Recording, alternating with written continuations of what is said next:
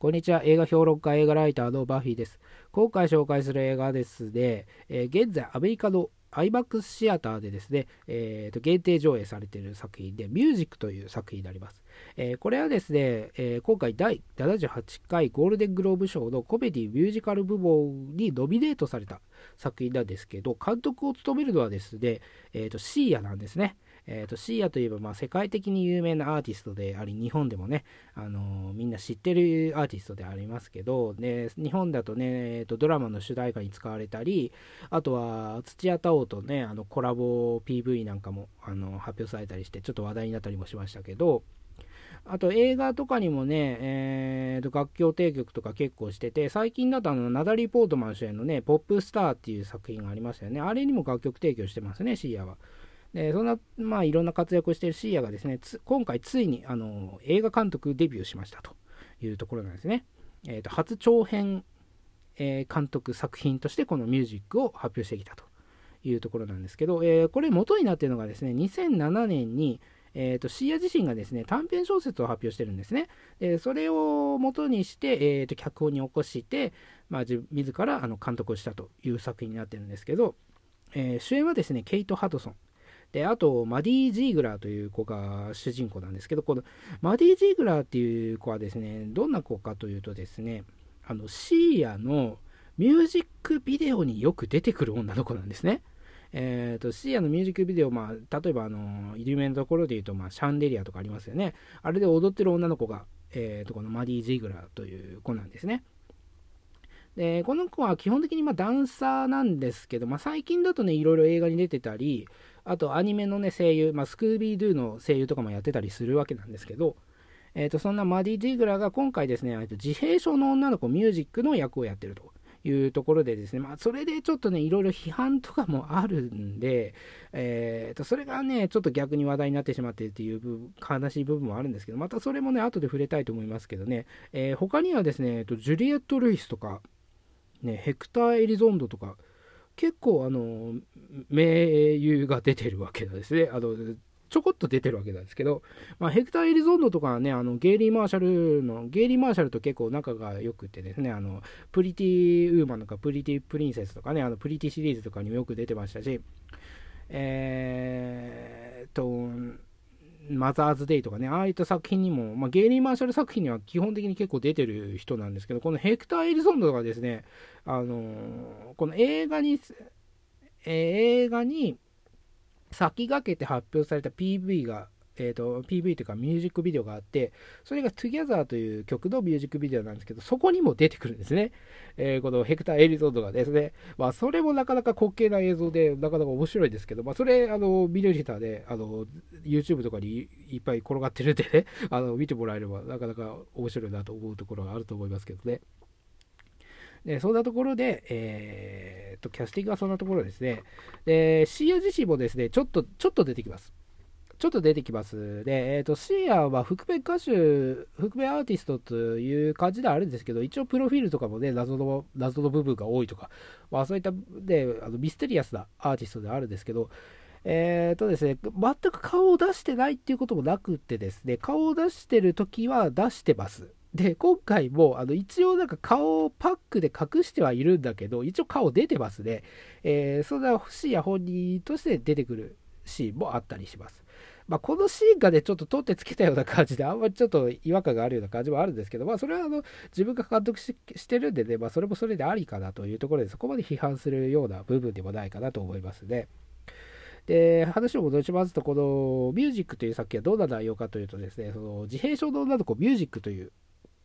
えー、女の子がいまして、その子がですね、まあ、おばあちゃんと一緒に暮らしてたんですけど、おばあちゃんが急に亡くなってしまうんですね。で、おばあちゃんが急に亡くなってしまって、まあ、親族もいないと。えー、ということで、そのミュージックが行く先がなかったんですけど、実はですね、その、お父さんは一緒なんだけど、お母さんが違う。っていう姉妹がいまして、それがズーというキャラクターで、これがケイト・ハドソンが演じてるんですね。で、そのケイト・ハドソンが、えーと、後見人として選ばれてやってくると。で、2人の、まあ、ちょっと奇妙な共同生活をするわけなんですけど、まあ、ケイト・ハドソンはですね、実はその元、元そのアルコール依存症で、今はですね、あの、薬物を売って、あの、生計を立てているという、まあ、ぶっ飛んだちょっと設定ではあるんですけど、まあ、その中で、ちょっと、まあ、あの全く違うあの2人がですねどうやってま心を通わせていくかと、まあ、その方法としてま音楽があると。いうことで、まあ、音楽でつながっていけるんじゃないかというところがまベースのストーリーになっててでそれにに対してま近所のねあのアパートっていうかマンションかなあの住人たちがま関わってきて、まあ、ちょっとしたまドラマが展開されていくというような内容でして、で、よくね、その、一応これジャンル的にはミュージカルに、ミュージカルって言っていいんですけど、えー、よくね、ミュージカル映画を見るとね、こんなこと言う人がいるんですよ。あの、前編がプロモーションビデオみたいだったと。ね。前編がミュージックビデオみたいだったっていう人がいるんですけど、まあ、そんな人が見たらね、まさにこれそんな感じですね。えー、っとね、本当にね、その、なんだろう、あの、ミュージックの、まあ、ミュージックとか音楽とか、そのキャラクターがややこしいんで、あの、これからがっちゃうんですけど、その、ミュージックが、えーと、妄想っていうか空想するんですね。そうすると,、えーと、頭の中の映像として、えー、プロミュージックビデオが流れ出すという感じで、えー、今回ですね、深夜はこの映画のために、まあ、新曲を10曲、まあ、制作したわけなんですけど、まあ、それが、まあ、詰め込まれているというところで、その間にまプロモーションミュージックビデオがですね、まあ、盛りあの挿入されていくわけなんですよ。だから、あのちょっと分離してるようであるんですけど、だからね、その、前編、あの、ミュージックビデオみたいだっていう人はね、ミュージあのミュージカル映画を見て、まさにこれがそんな感じですというところで、まあそういう人にはね、ちょっと合わないかもしれないですけど、だけどね、やっぱりそのシーヤファンであれば、これは絶対見とくべき作品で、あの、シーヤの世界観が大爆発な映画なんですね。もうとにかくもうシーヤのその、色使い、あの、色彩感覚だとか、そのセンスですよね。映像センスはも抜群で、えー、今回もまあそう、どうやったらこんな風に考えられるだろうとかね、この配置とかね、このデザインって、どういう頭の中の構造をしてるんだろうとかね、まあそういったことを考えるだけでも楽しいですし、その映像で、まあ、あのー、見てるだけでも楽しいんですけど、まあ、ここでね、結構批判が出てるのが、その自閉症のあのミュージックっていう女の子を演じてる子が、まあ、さっき言ったように、えーと、マディ・ジグラーという子であの自閉症じゃないですよね。だから自閉症じゃない子が自閉症の子の演技をしてて、で、なんか誇張されたような演技を、すごい目を見開いたりですね、あのちょっとバカみたいな、あのなど表情をして踊ってみせたりしてるというところでですね、なんか自閉症のことバカにしてるんじゃないかっていう、ちょっとね、批判があったりするわけなんですけど、まあそういったなんかポリコレとか結構うるさいんですよね、最近ね。あの、自閉症の子はこんな風じゃないとかね。あのこういう対応の仕方は間違ってるとかあのそういうことをすごい言ってくる子がいる言ってくる子っていうか言ってくる人がいるんですけど、まあ、そういったことじゃないんですよね。で深夜のミュージックビデオとか見たことある人だったらわかると思うんですけどあのすごい奇妙な動きするんですよね。あのすごい目を見開いたりあの、まあ、言っちゃ悪いですけどそのバカみたいなねあの動きをしてみたりとか、まあ、そんなそれ自体がまあ深夜のね売りでもあるし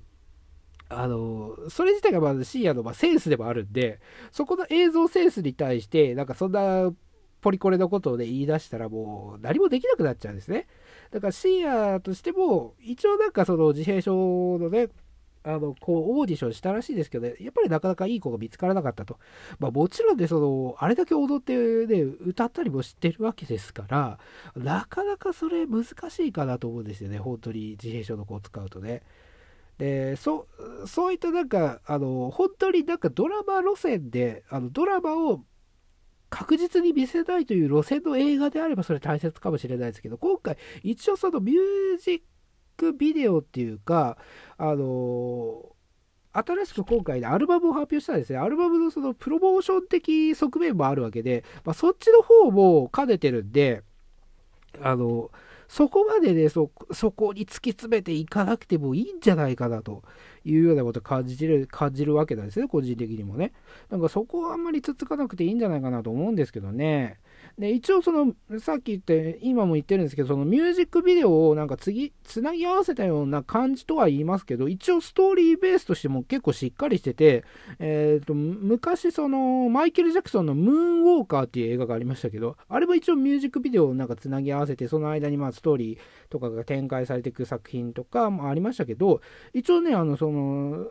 ストーリーラインも結構しっかりしてて、さっき言ったようにそのシーアとかが本人が出てきたりして、ちょっと無理やりな部分もあったりもするし、その、えーと、ミュージックビデオを挿入する部分でちょっとあの力技的な部分も感じないではないんですけど、それでもあのストーリーラインとしては結構しっかりしてるんで、あの全く見れないっていうことではないし、逆にあのーそのミュージックビデオ部分をね、排除したとしても、一つの作品としては、わりかしよくできてるなという感じはしますね。でその中であのシーアのねあの個性というかねあのデザインセンスというか、まあ、色彩感覚そういったもうシーアのねあの才能も存分に楽しめるという作品で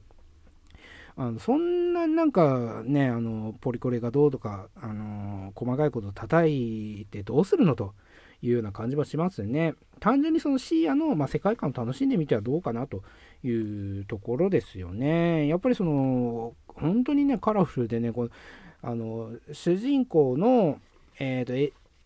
主人公のね、えーと、マディ・ジーグラーもいいんですけどもちろんいいんですけどもっともっとねあのいいのがねあのケイト・ハドソンなんですねケイト・ハドソンはあのずっと役をやってるんですけど丸坊主なんですよ今回丸坊主なんですけどあのね丸坊主で全身タイツを着てみたりあのなんかアートメイクをしてみたりとですねあのもう中毒性があるなんかビジュアルしてるんですね。まあ、それを見るだけでも結構面白いっていうところもありますし、